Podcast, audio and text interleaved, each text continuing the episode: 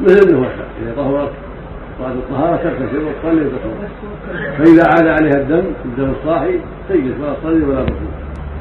مثل مثل تغتسل تصلي وتصوم تحل ذلك. فإذا عاد عليها الدم تجلس لا تصلي ولا تصوم. إن كان صفرة فطرة لا.